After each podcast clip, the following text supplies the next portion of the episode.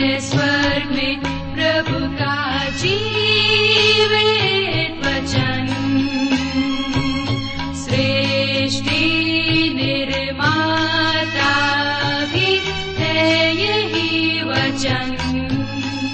नमस्कार प्रिय श्रोताओ कार्यक्रम सत्य वचन में आपका हार्दिक अभिनंदन करते हैं। उम्मीद है कि आप भी आज का कार्यक्रम सुनने के लिए तैयार हैं। इन दिनों हम पवित्र शास्त्र बाइबल के पुराने नियम में से दानियल नामक पुस्तक का विस्तार से अध्ययन कर रहे हैं, जिसका मुख्य विषय है राज्यों का उत्थान एवं पतन। तो आइए आज के बाइबल अध्ययन में सम्मिलित हों और आत्मिक ज्ञान प्राप्त करें। प्रस्तुत है कार्यक्रम सत्य वचन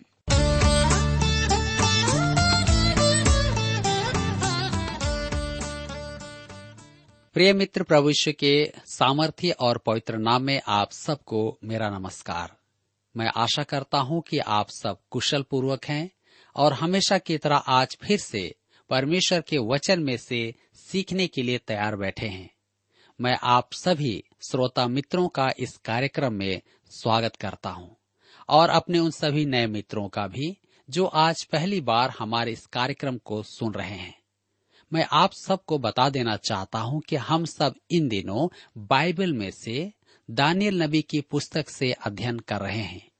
और अब तक के अध्ययन में हमने देखा है कि राजा नबुकद नेसर जो बेबीलोन का राजा है, उसने स्वप्न देखे और उसके अर्थ को दानियल नबी ने बताया।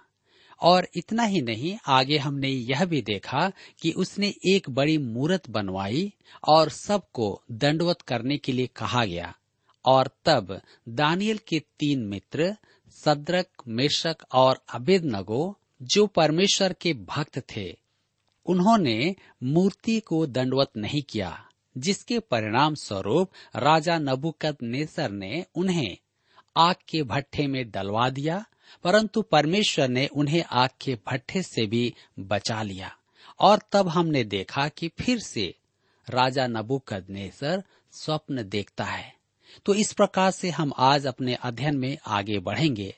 लेकिन इससे पहले आइए हम सब प्रार्थना करें और आज के अध्ययन के लिए, अपने जीवन के लिए परमेश्वर से सहायता मांगे। हमारे प्रेमी और दयालु पिता परमेश्वर, हम आपको धन्यवाद देते हैं फिर से आज के इस सुंदर समय के लिए, इस दिन के लिए, इस जीवन के लिए, जिसे आपने हम सबको दिया है। क्योंकि आज जब हम इस संसार की ओर अपने नज़रों को उठा करके देखते हैं तो हम पाते हैं कि बहुत सारे लोग इस दुनिया में नहीं हैं। परंतु आपने हमें यह जीवन दान दिया है, जो आपकी दया है। हम आपको धन्यवाद देते हैं। हम प्रार्थना करते हैं कि आप हमारे प्रत्येक श्रोता भाई बहनों को आज के अध्ययन को सीखने के लिए, सुनने के लिए आप बुद्धि और ज्ञान दें। ताकि हर एक जब आपके वचन को सुने तो इस वचन के द्वारा अपने जीवन में आत्मिक लाभ प्राप्त कर सके। हमारी प्रार्थना है कि आप उन्हें हर एक प्रकार की बुराइयों से, हर एक प्रकार की व्यर्थ की बातों से, शैतान के हर एक छल प्रपंच से आप उनकी रक्षा करें। हमारी प्रार्थना उन भाई बहनों के लिए भी है, जो इस समय आपके वचन को सुनने के लिए तैयार हैं, परंतु बीमार हैं। निराश और परेशान है। पिताजी, आप उन पर भी कृपा दृष्टि करें। जिस प्रकार आप दानियल की पुस्तक के द्वारा हमें सिखा रहे हैं, उनसे भी आप बातचीत करें। धन्यवाद के साथ प्रार्थना यीशु के नाम से मांगते हैं। आमीन। मेरे प्रियो, आइए अब हम आगे बढ़ें। हम नबुकद नेसर राजा का दूसरा स्वप्न को देख रहे हैं। उसने एक विशाल वृक्ष देखा जो स्वर्ग तक ऊँचा था और उसकी छाया से पूर्ण पृथ्वी पर छा रही थी। उसके नीचे पशु विश्राम करते थे और उसकी डालियों में आकाश के पक्षी बसेरा करते थे, परंतु वह वृक्ष काट कर गिरा दिया गया। यह इसलिए हुआ कि मनुष्य जान ले और मान ले कि परम प्रधान परमेश्वर मनुष्य के राज्यों में प्रभुता करता है और जिसे चाहे उसे राज्य दे देता है, वरन छोटे से छोटे को भी सिंहासन पर बैठा देता है। तो आइए आप मेरे साथ दानियल नबी की पुस्तक चार अध्याय उसके सत्रह पद को निकाल लें। दानियल चार उसके सत्रह पद में लिखा है, यह आज्ञा पहरुओं के निर्णय से और यह बात पवित्र लोगों के वचन से निकली कि जो जीवित हैं, वे जान लें कि परम प्रधान परमेश्वर मनुष्यों के राज्य में प्रभुता करता है और उसको जिसे चाहे उसे दे देता है और वह छोटे से छोटे मनुष्य को भी उस पर नियुक्त कर देता है। जी हाँ। नबुकद नेसर के स्वप्न से हमें तीन बातें सीखने की आवश्यकता है। पहला, परम प्रधान परमेश्वर मनुष्य के राज्य में प्रभुता करता है।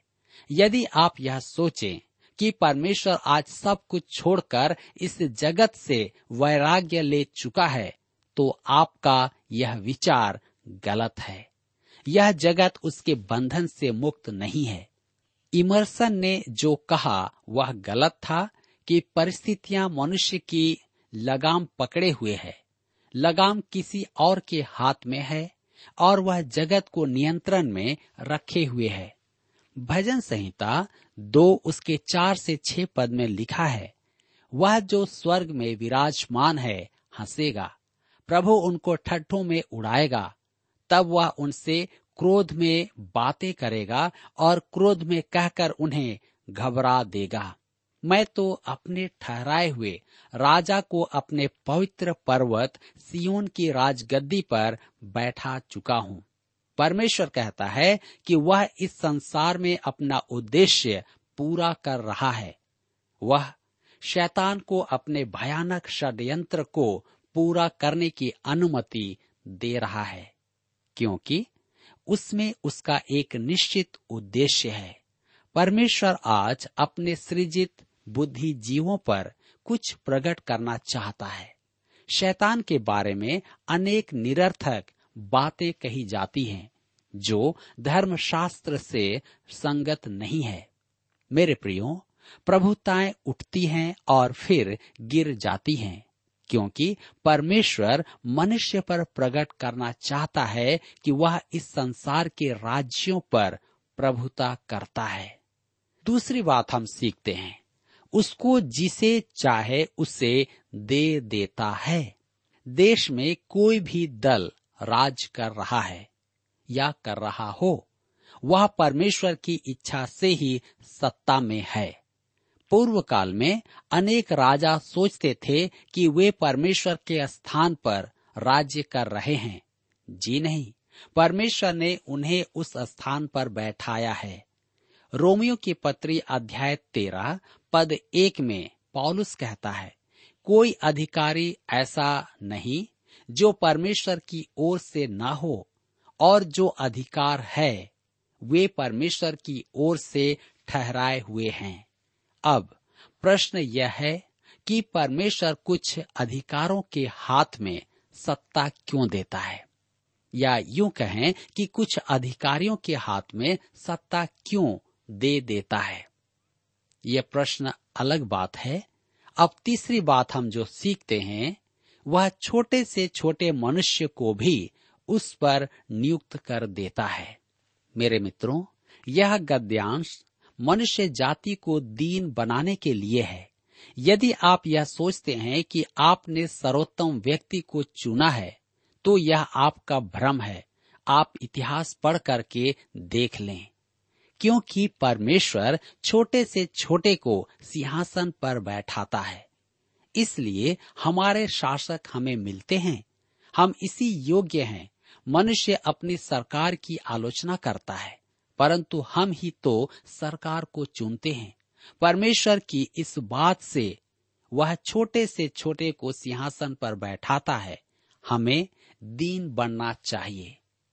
क्या आपने कभी सुना कि कोई मनुष्य नेताओं को यह पद पढ़कर सुनाता है कि उसे उनका अनुग्रह प्राप्त हो? जी नहीं। यह पद अत्यधिक अप्रिय पद है। परंतु इतिहास इस पद को सत्यापित करता है। सोने का सिर नबुकदनेसर का मानसिक संतुलन ठीक नहीं था। तथापि, वह एक अति बुद्धिमान राजा था और संसार का प्रथम विश्व शक्ति था। उसके जीवन में ऐसा भी समय था जब वह पागलपन के कारण यह भी भूल जाता था कि वह कौन है। हम पहले देख चुके हैं कि अनेक विश्व शासकों के साथ भी ऐसी ही समस्या थी। परमेश्वर समयों और कालों से स्पष्ट कर रहा है कि वह छोटे से छोटे को भी सिंहासन पर बैठाता है। चाहे वह कोई भी क्यों ना हो। दानियल की पुस्तक चार अध्याय उसके अठारह पद में हम पढ़ते हैं। मुझ नबुकद नेसर राजा ने यही स्वप्न देखा।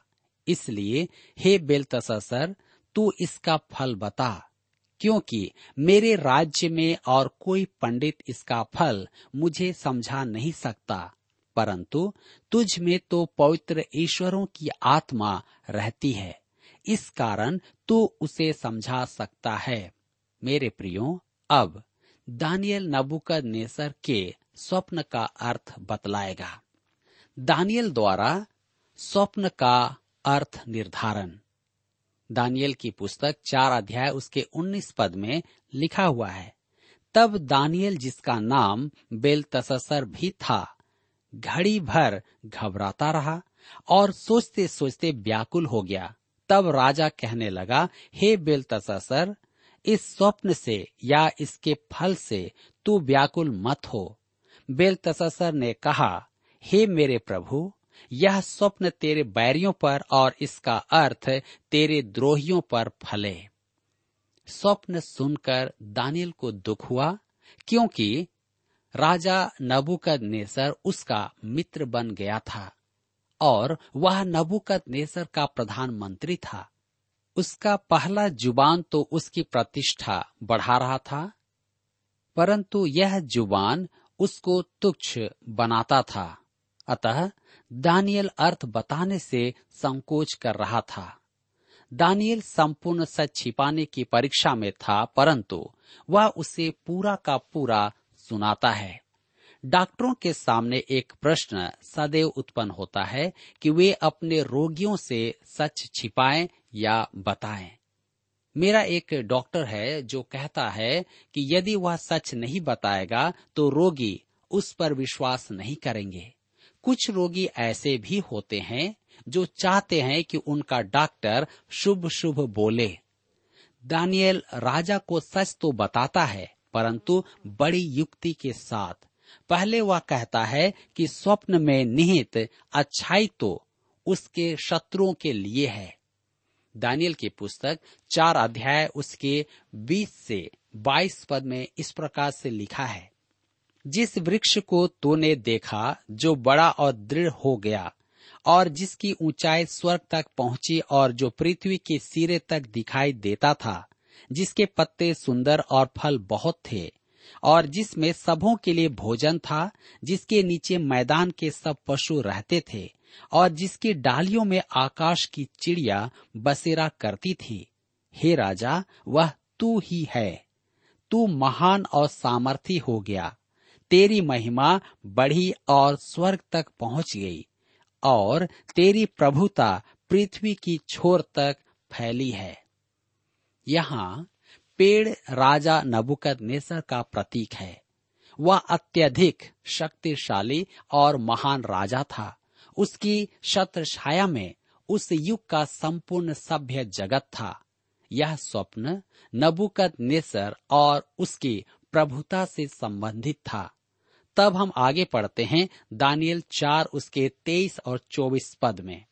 हे राजा, तूने जो एक पवित्र पहरुए को स्वर्ग से उतरते और यह कहते देखा कि वृक्ष को काट डालो और उसका नाश करो तो भी उसके ठूंठ को जड़ समेत भूमि में छोड़ो और इसको लोहे और पीतल के बंधन से बांधकर मैदान की हरी घास के बीच में रहने दो।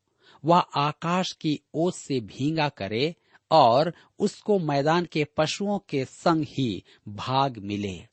और जब तक सात युग उस पर बीत न चुके, तब तक उसकी ऐसी ही दशा रहे। हे राजा, इसका फल जो परम प्रधान ने ठान लिया है कि राजा पर घटे, वह यह है। मेरे प्रियो, वह पेड़ नबुकद काटा जाएगा। क्योंकि पेड़ नबुकद नेसर है, परंतु त्यागा नहीं जाएगा। नबुकद नेसर तो जो सात वर्ष पशुओं के समान रहेगा, पशुओं के मध्य जंगल में रहना होगा, वह स्वयं को पहचानने के योग्य भी न ठहरेगा। हम आगे पढ़ते हैं दानियल के पुस्तक चार अध्याय, उसके 25 और 26 पद में, कि तू मनुष्यों के बीच से निकाला जाएगा और मैदान के पशुओं के संग रहेगा। तू बैलों के समान घास चरेगा और आकाश की ओस से भींगा करेगा। और सात युग तुझ पर बीतेंगे। जब तक कि तू न जान ले कि मनुष्यों के राज्य में परम प्रधान ही प्रभुता करता है और जिसे चाहे वह उसे दे देता है।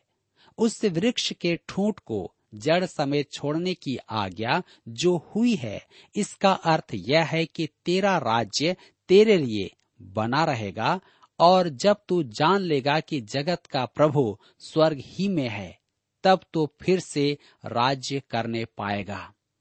दानियल उसे स्पष्ट बताता है कि उसे यह स्वप्न क्यों दिखाया गया और उसे यह अनुभव क्यों पाना है।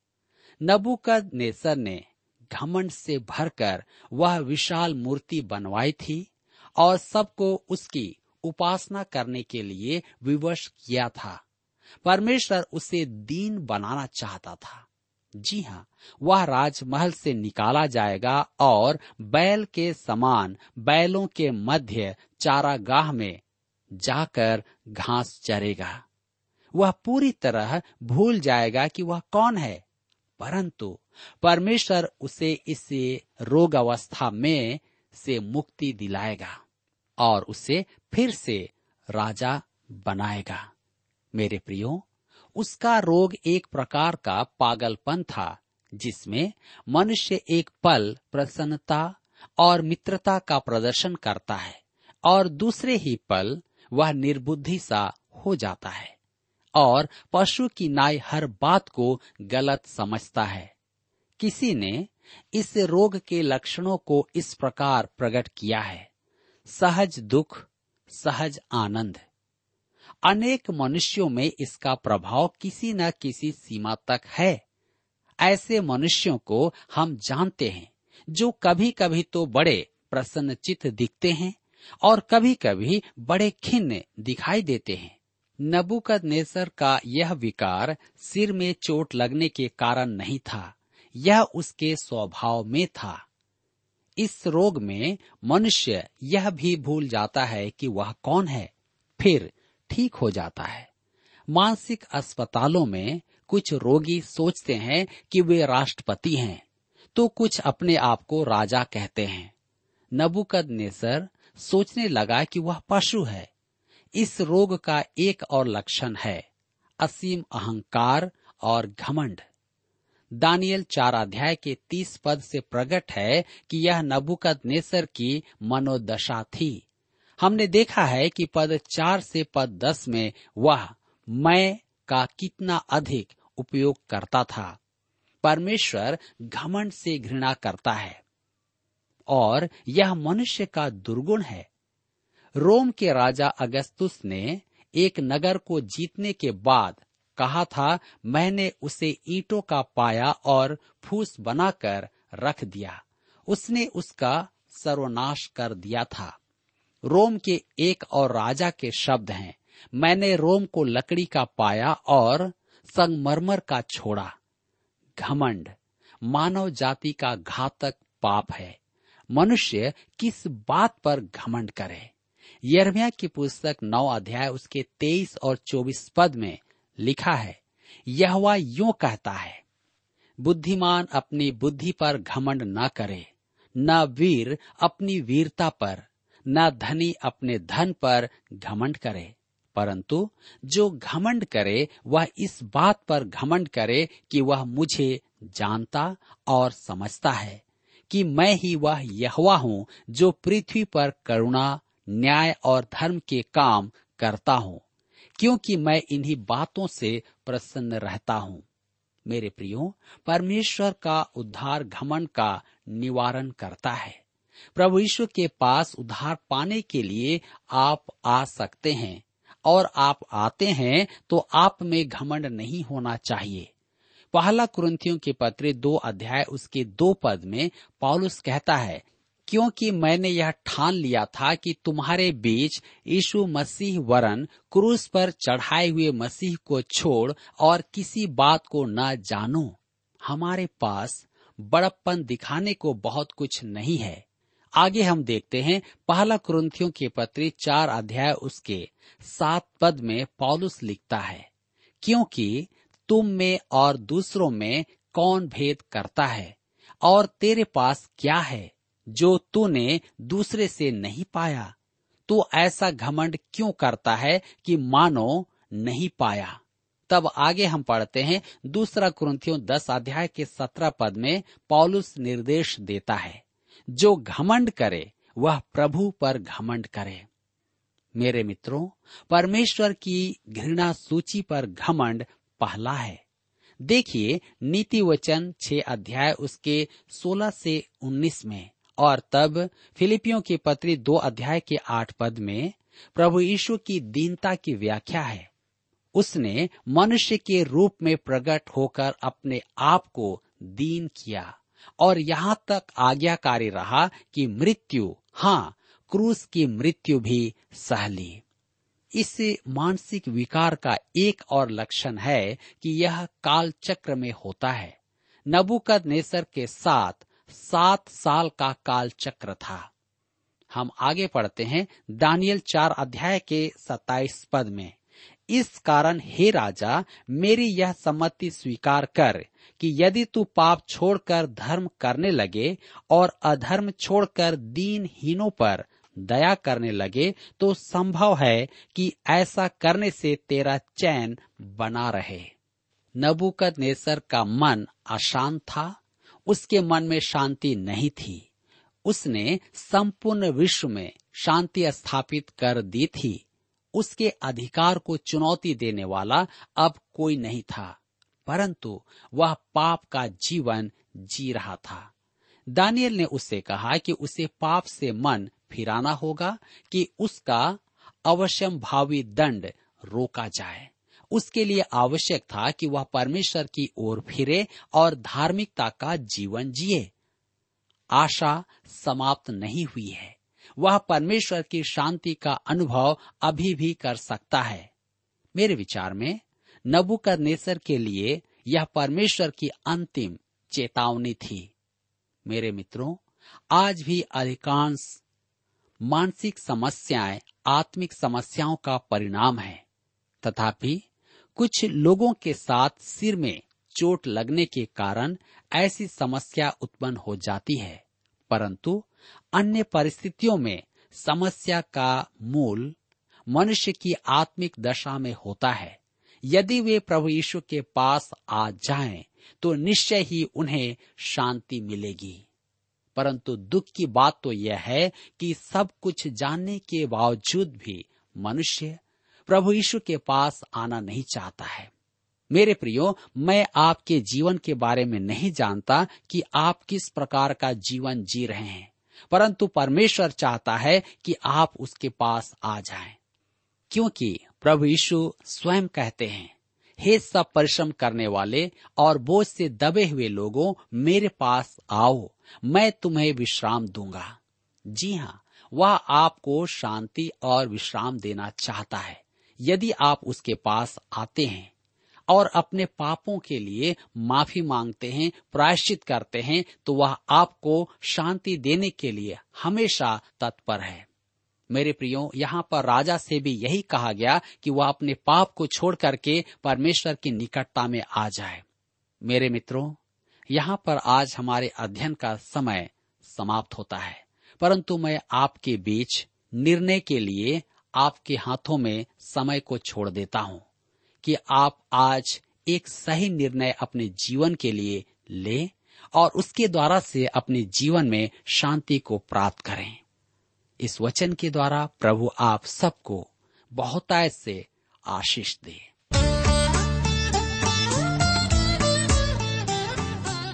अभी आप सुन रहे थे कार्यक्रम सत्य वचन। श्रोता, हम आशा करते हैं कि आज के इस कार्यक्रम के द्वारा आपको परमेश्वर के बारे में आवश्यक जानकारी प्राप्त हुई होगी।